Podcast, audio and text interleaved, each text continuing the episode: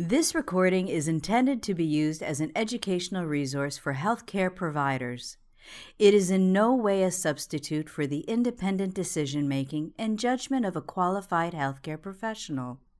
It should not be used to make a diagnosis or to overrule the advice of a qualified healthcare provider, nor should it be used to provide advice for emergency medical treatment. Tetralogy of Fallot Basic Anatomy and Pathophysiology by Dr. Peter Lang.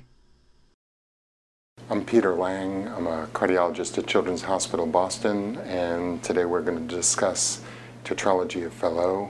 Uh, what we're going to talk about is some understanding of what tetralogy of Fallot is and some of the ways of understanding the anatomy, the pathology, and the treatment. These are ideas that have developed over decades here uh, in Boston and will be, um, I hope to show you the approach that has worked for us. Different strategies develop in different institutions, but this will give you an idea of one set of ideas that has been effective over the years. Anatomy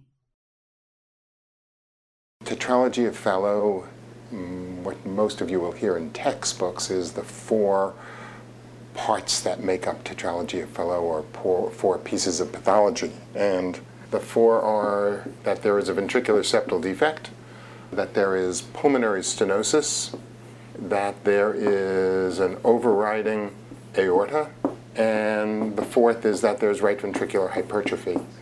And the first thing that I want to do is show you that um, these four points are actually one.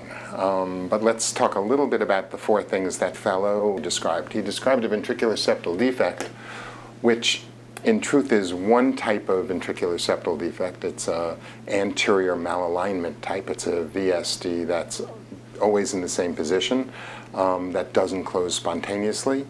There's pulmonary stenosis, uh, which is obstruction to blood flow from the right ventricle to the pulmonary artery. It's usually under the pulmonary valve, but it's very, very variable. Overriding aorta, and this is uh, based on the malalignment of the ventricular septal defect. The aorta overrides the ventricular septum, and then because of the obstruction for blood leaving the right ventricle, the right and the big VSD, the right ventricle works at high pressure, so there's right ventricular hypertrophy. Point of clarification. Pulmonary stenosis in tetralogy of Fallot may involve stenosis of the pulmonary valve, but it can also potentially involve stenosis of the distal pulmonary artery. The degree of stenosis varies in patients based on their individual anatomy. Now, the, the first thing I want to do is say that uh, conceptually, there really aren't four parts of tetralogy of Fallot, but there's one part. I learned from Richard Van Praagh, who's a cardiologist and a terrific um, cardiac uh, pathologist. Let me draw you a very simple heart.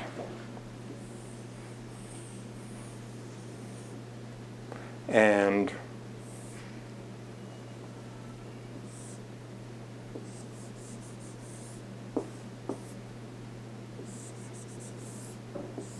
This is oversimplified. We've got a right ventricle. Coming into the right ventricle is a tricuspid valve. Leaving it is a pulmonary artery which branches into a right and left side. The muscular part of the ventricular septum, the outflow portion of the ventricular septum, a left ventricle, mitral valve coming into the left ventricle, and the aorta. So let me tell you that this portion up here of the ventricular septum we're going to call the conal septum. And the first concept I want to make is that there's really one thing that makes tetralogy of Fallot, and that is when there is a malalignment between the conal septum and the rest of the ventricular septum, everything else follows. So the conal septum, instead of coming in here, we're going to get rid of it, and I'm just going to remove the pulmonary artery for a moment and remove the lower part of the aorta for a moment. And I'm going to take the conal septum and I'm going to bring it over here. And so it is malaligned with the rest of the ventricular septum. And this is going to be rightward, and it's going to be anterior, and it's going to be superior. And when this happens, there is a ventricular septal defect. It's big, and it's not going to close spontaneously.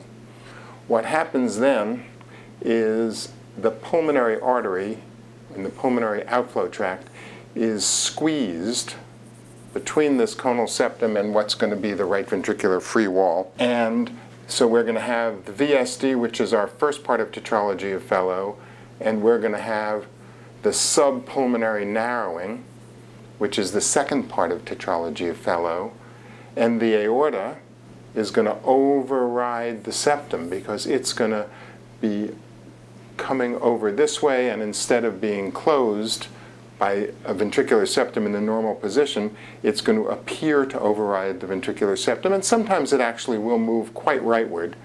And then finally, so that's the third part of tetralogy of Fallot, and the last part has to do with right ventricular muscle, which is going to hypertrophy because the there is systemic pressure in the right ventricle because there's a huge VSD and the pressure equalizes on both sides. And so tetralogy of Fallot has the four components which, which uh, Fallot talked about, but there really is one primary etiologic anatomic problem, and that is, once again, the malalignment of the conal septum with the rest of the ventricular septum because it's anterior, superior, and to the right. You get your VSD, you get your subpulmonary stenosis, you get your overriding aorta, and the right ventricular hypertrophy follows suit. So that's tetralogy of Fallot. Pathology. Now, tetralogy is the most common form of cyanotic congenital heart disease that we see. There's a little distinction. It's not the most common form of cyanotic congenital heart disease that we see in newborns because not all kids with tetralogy present with cyanosis. And so transposition of the great arteries is the most common form of cyanotic congenital heart disease that present in the newborn period, but tetralogy is the most common form of cyanotic congenital heart disease, period. Tetralogy varies a lot in its presentation, its time of presentation, and, what, and, and that all follows from the anatomy. So let's take this example that I drew for you. I'll get rid of the numbers. And what we've got here is a right ventricle, a left ventricle. We have our VSD, we have our narrowing under the pulmonary valve, under the pulmonary artery, and we have our aorta. Now, if this pathway out of the right ventricle from here to the pulmonary artery is not all that narrow, then at birth, what's this kid going to be like? Well, this kid is going to have right ventricular blood is going to come in from the right atrium and it's going to go to the pulmonary artery. Left ventricular blood is going to come in from the left atrium and it's going to go to the aorta. And if blood is sort of staying on its own side, then this kid maybe look normal as a newborn because there is pink blood going to the aorta, there's blue blood going off to the pulmonary arteries, and there may not be much shunting in either direction. Kid may have a little bit of murmur because murmur because there's turbulence here, but this would be a kid with tetralogy of Fallot who is not necessarily cyanotic, has enough pulmonary blood flow, um, and things are pretty good. And this would be a kid who has sort of a balanced circulation, one of the things that we'd say. So let me just jump ahead to show you the two extremes, and then we'll come back and look in a little more detail in both. Let's say that tetralogy of Fallot that there was very little malalignment of the conal septum. I'm going to move, get the pulmonary artery a little bit bigger, get the aorta sort of closer to where it wants to be. And what I'm going to say then is this is our circulation where we do have a malalignment ventricular septal defect, but not very much malalignment. when this kid is born, just like any child with a big ventricular septal defect, pulmonary resistance and systemic arterial resistance is about equal, so we have a balanced circulation. But then over the course of the first weeks to months of life, pulmonary resistance drops, and it's easier for a piece for blood to go to the pulmonary arteries than to go to the body. And so right atrial blood goes through the right ventricle and comes up across this essentially unobstructed right ventricular outflow tract, goes to the pulmonary artery. Left atrial blood returning from the lungs goes across the mitral valve, left ventricle goes to the aorta. But if the blood is here and the pulmonary resistance is lower than the systemic arterial resistance, you might in fact have more blood shunting from left to right. And so a very mild form of tetralogy of Fallot might act like a kid with a ventricular septal defect. The kid is pink because the only blood that's going to the aorta is fully saturated blood. The child may actually, in rare instances, but can go into congestive heart failure because there's so much pulmonary blood flow. So this would be a child with so-called pink tetralogy of Fallot because they don't have arterial desaturation, can have congestive heart failure, and that's their initial presentation. They will mimic somebody with a ventricular septal defect. In cases of tetralogy of Fallot with mild pulmonary stenosis, the patient may initially maintain normal oxygen saturations.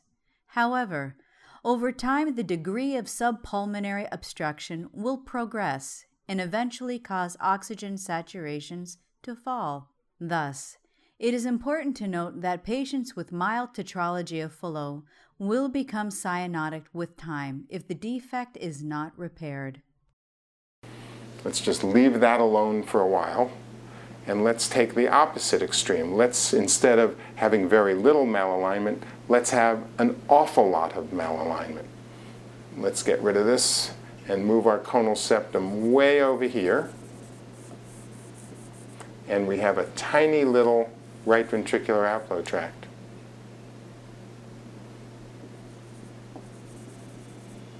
So what happens in that case? Child is born, blood comes from the right atrium into the right ventricle, and has a very hard time going to the pulmonary artery because there's a lot of obstruction, and so a little bit goes that way, but the majority of the desaturated blood coming from the systemic venous atrium, the right atrium goes across the tricuspid valve, most of it goes off and goes into the aorta. What blood does come, does go to the pulmonary artery, comes back to the left atrium, gets saturated, full of oxygen, and comes through mitral valve, left ventricle, aorta, but it's mixed, this saturated blood mixes with desaturated blood, and we end up with desaturation. So fully saturated blood would have 95% saturation coming from the left atrium.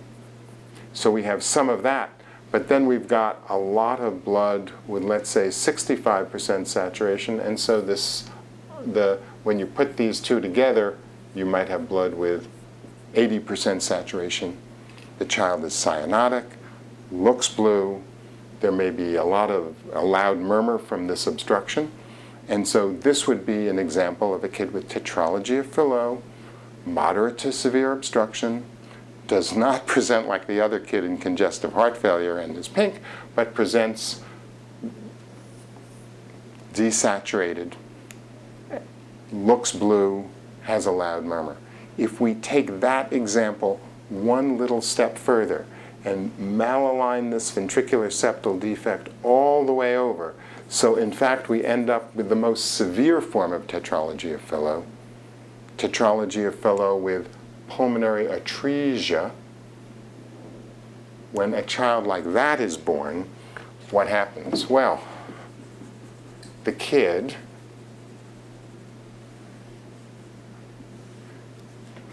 when this child is born and there is no antegrade pulmonary blood flow, well, since there is likely to be a ductus arteriosus, though not everybody has one, pulmonary blood flow is not going to come from the right ventricular outflow tract. It's all occluded.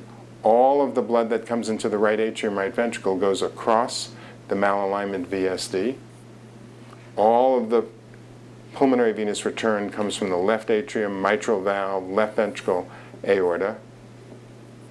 And where does blood come out of, how does the 95% saturation blood get to the left atrium? Well, it comes from the pulmonary veins, comes from the pulmonary artery, but it's only the blood that enters the pulmonary artery from either a PDA or perhaps a collateral.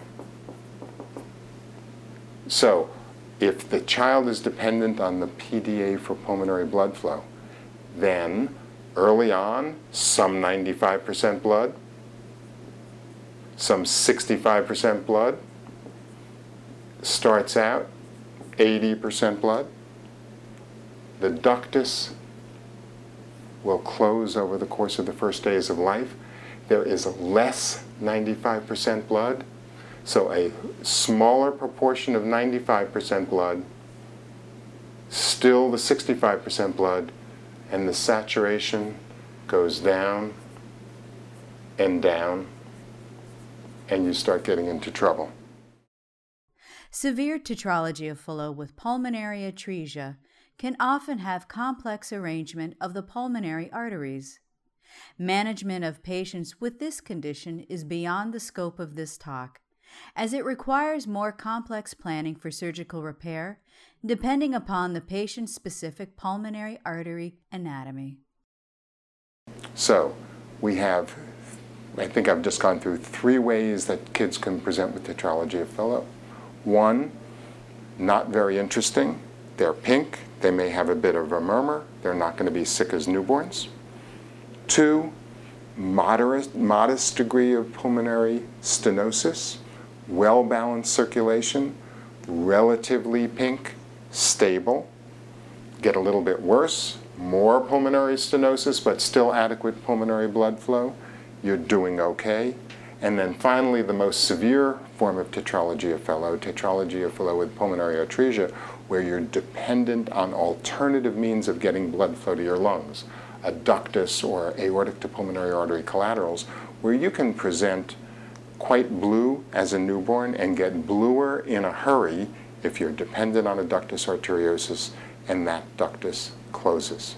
So those, that, that's the broad sweep of tetralogy of Fallot. What's the matter, that is what's the matter anatomically, and how it is very variable. Please help us improve the content by providing us with some feedback.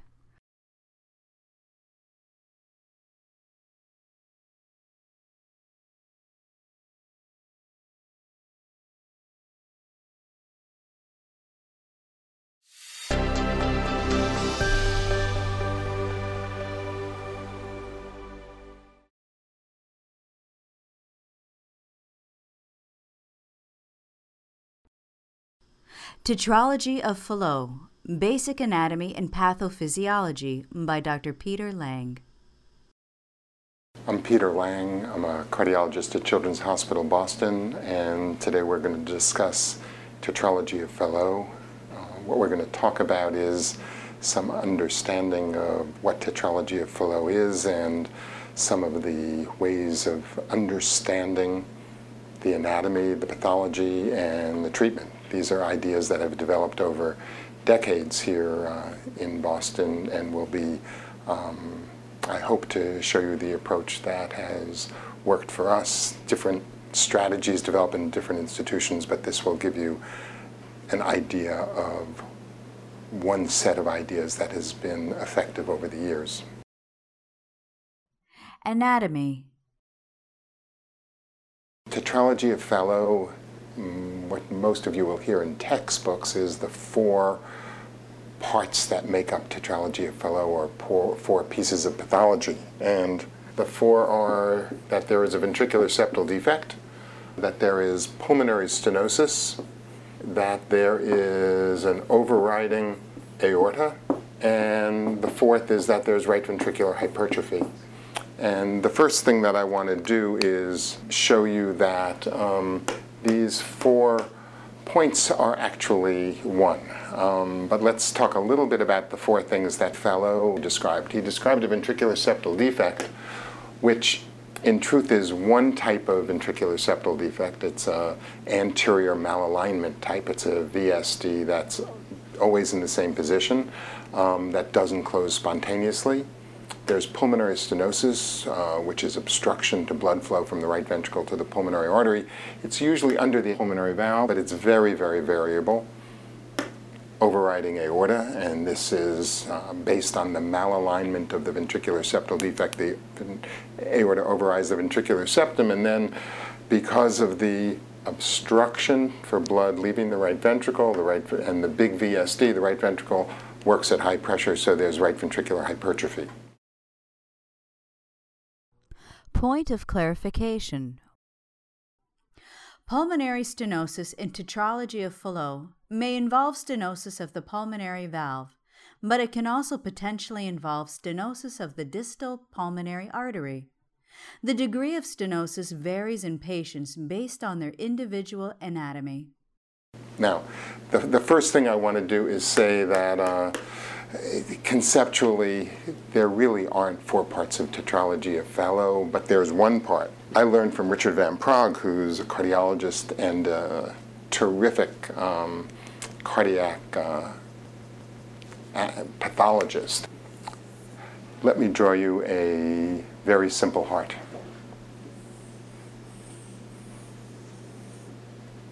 And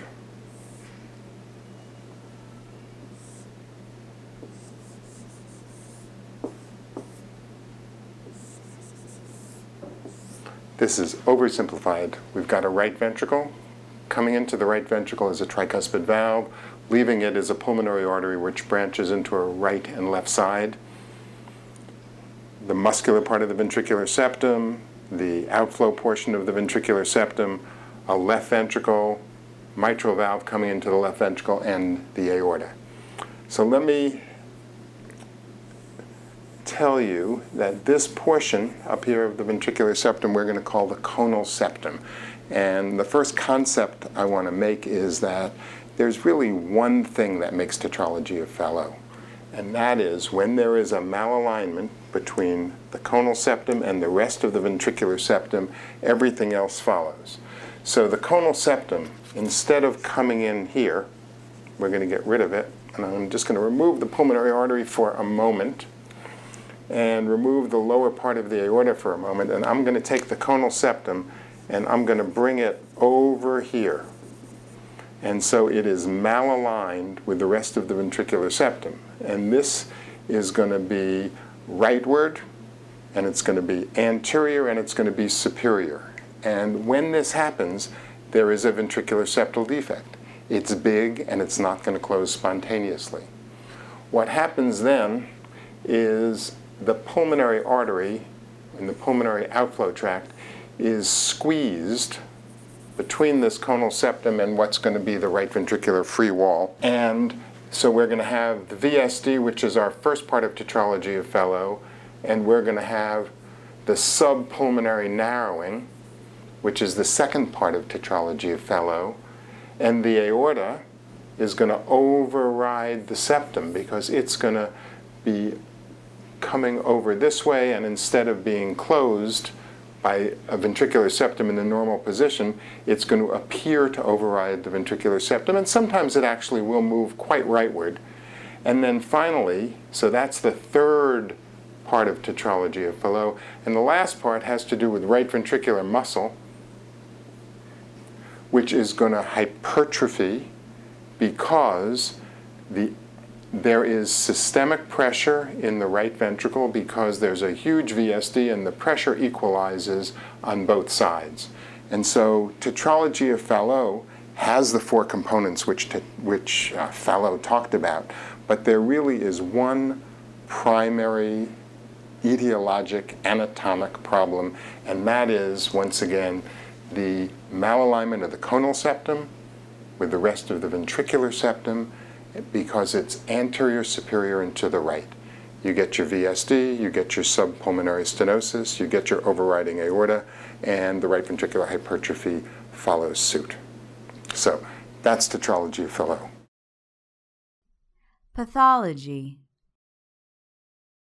Now, tetralogy is the most common form of cyanotic congenital heart disease that we see. There's a little distinction. It's not the most common form of cyanotic congenital heart disease that we see in newborns because not all kids with tetralogy present with cyanosis. And so transposition of the great arteries is the most common form of cyanotic congenital heart disease that present in the newborn period, but tetralogy is the most common form of cyanotic congenital heart disease, period.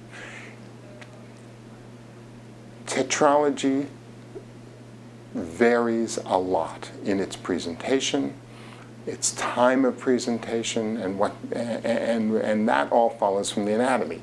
So let's take this example that I drew for you. I'll get rid of the numbers. And what we've got here is a right ventricle, a left ventricle. We have our VSD. We have our narrowing under the pulmonary valve, under the pulmonary artery, and we have our aorta. Now, if this pathway out of the right ventricle, from here to the pulmonary artery, is not all that narrow, then at birth, what's this kid going to be like? Well, this kid is going to have right ventricular blood is going to come in from the right atrium and it's going to go to the pulmonary artery. Left ventricular blood is going to come in from the left atrium and it's going to go to the aorta. And if blood is sort of staying on its own side, then this kid maybe look normal as a newborn because there is pink blood going to the aorta, there's blue blood going off to the pulmonary arteries, and there may not be much shunting in either direction.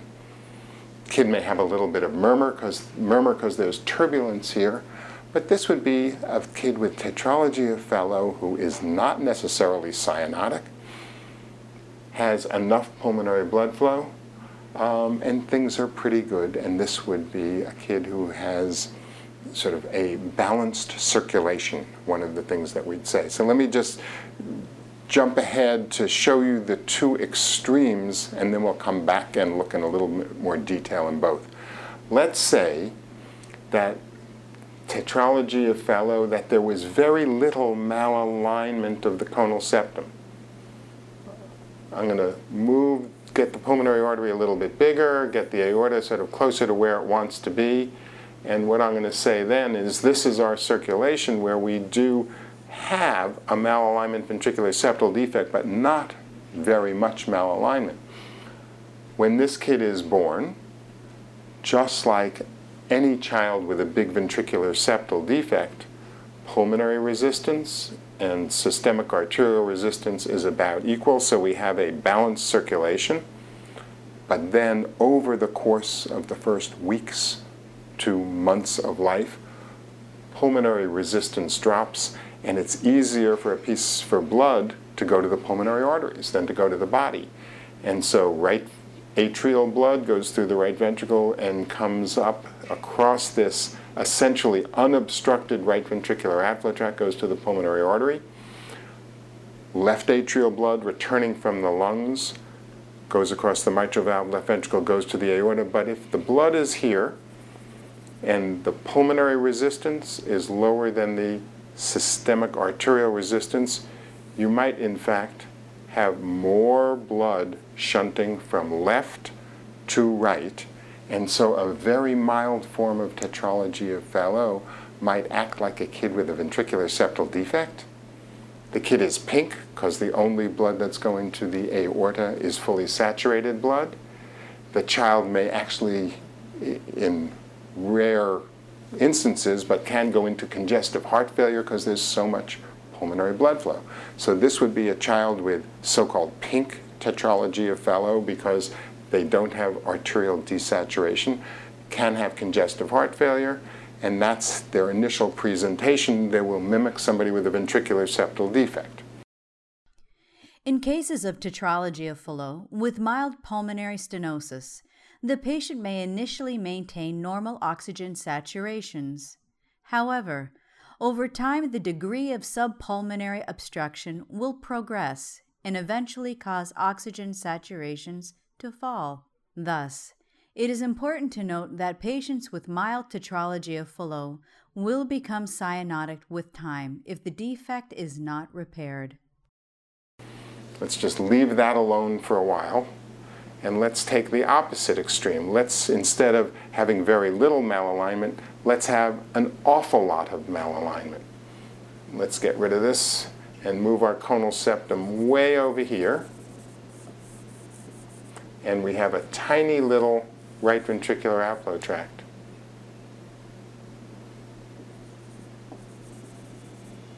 So what happens in that case? child is born, blood comes from the right atrium into the right ventricle, and has a very hard time going to the pulmonary artery because there's a lot of obstruction, and so a little bit goes that way, but the majority of the desaturated blood coming from the systemic venous atrium, the right atrium goes across the tricuspid valve, most of it goes off and goes into the aorta. What blood does come, does go to the pulmonary artery, comes back to the left atrium, gets saturated, full of oxygen, and comes through mitral valve, left ventricle, aorta, but it's mixed, this saturated blood mixes with desaturated blood, and we end up with desaturation. So fully saturated blood would have 95% saturation coming from the left atrium. So we have some of that but then we've got a lot of blood with, let's say, 65% saturation, and so this, the, when you put these two together, you might have blood with 80% saturation.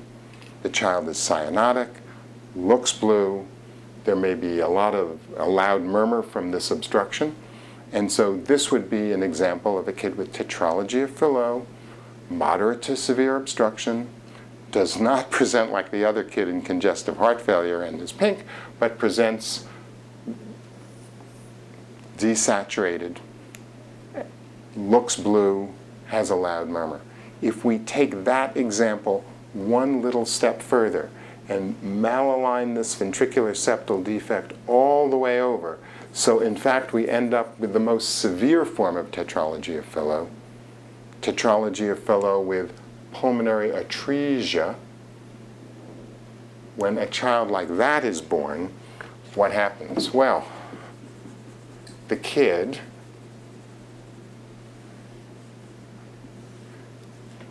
when this child is born and there is no antegrade pulmonary blood flow, well, since there is likely to be a ductus arteriosus, though not everybody has one, pulmonary blood flow is not going to come from the right ventricular outflow tract. It's all occluded.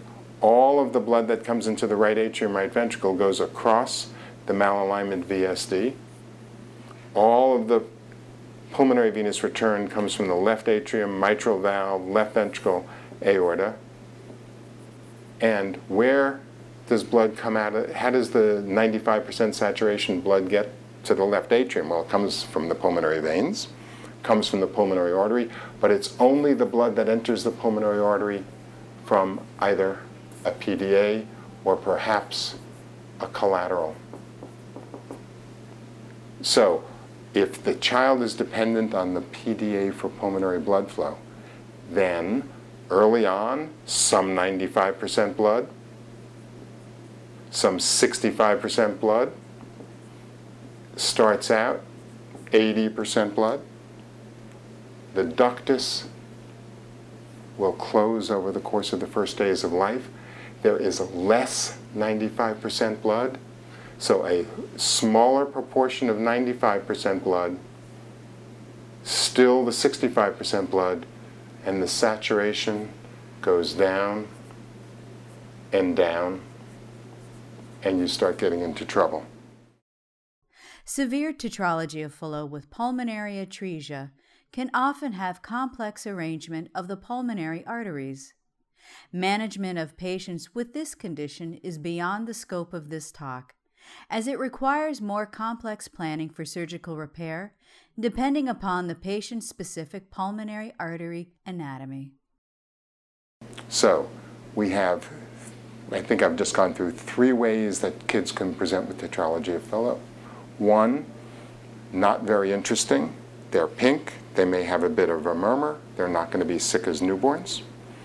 Two, moderate, modest degree of pulmonary stenosis, well-balanced circulation, relatively pink, stable.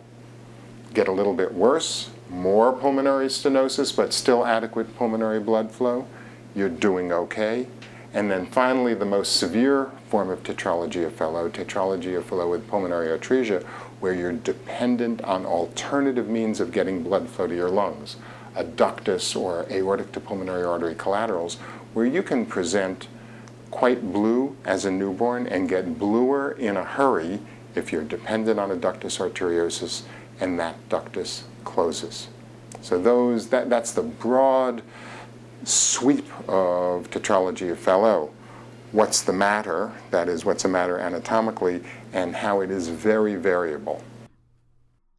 This recording is a production of Open Pediatrics, a free and open access resource for pediatric clinicians worldwide. For more pediatric care materials or to join our global community, please visit our website at openpediatrics.org.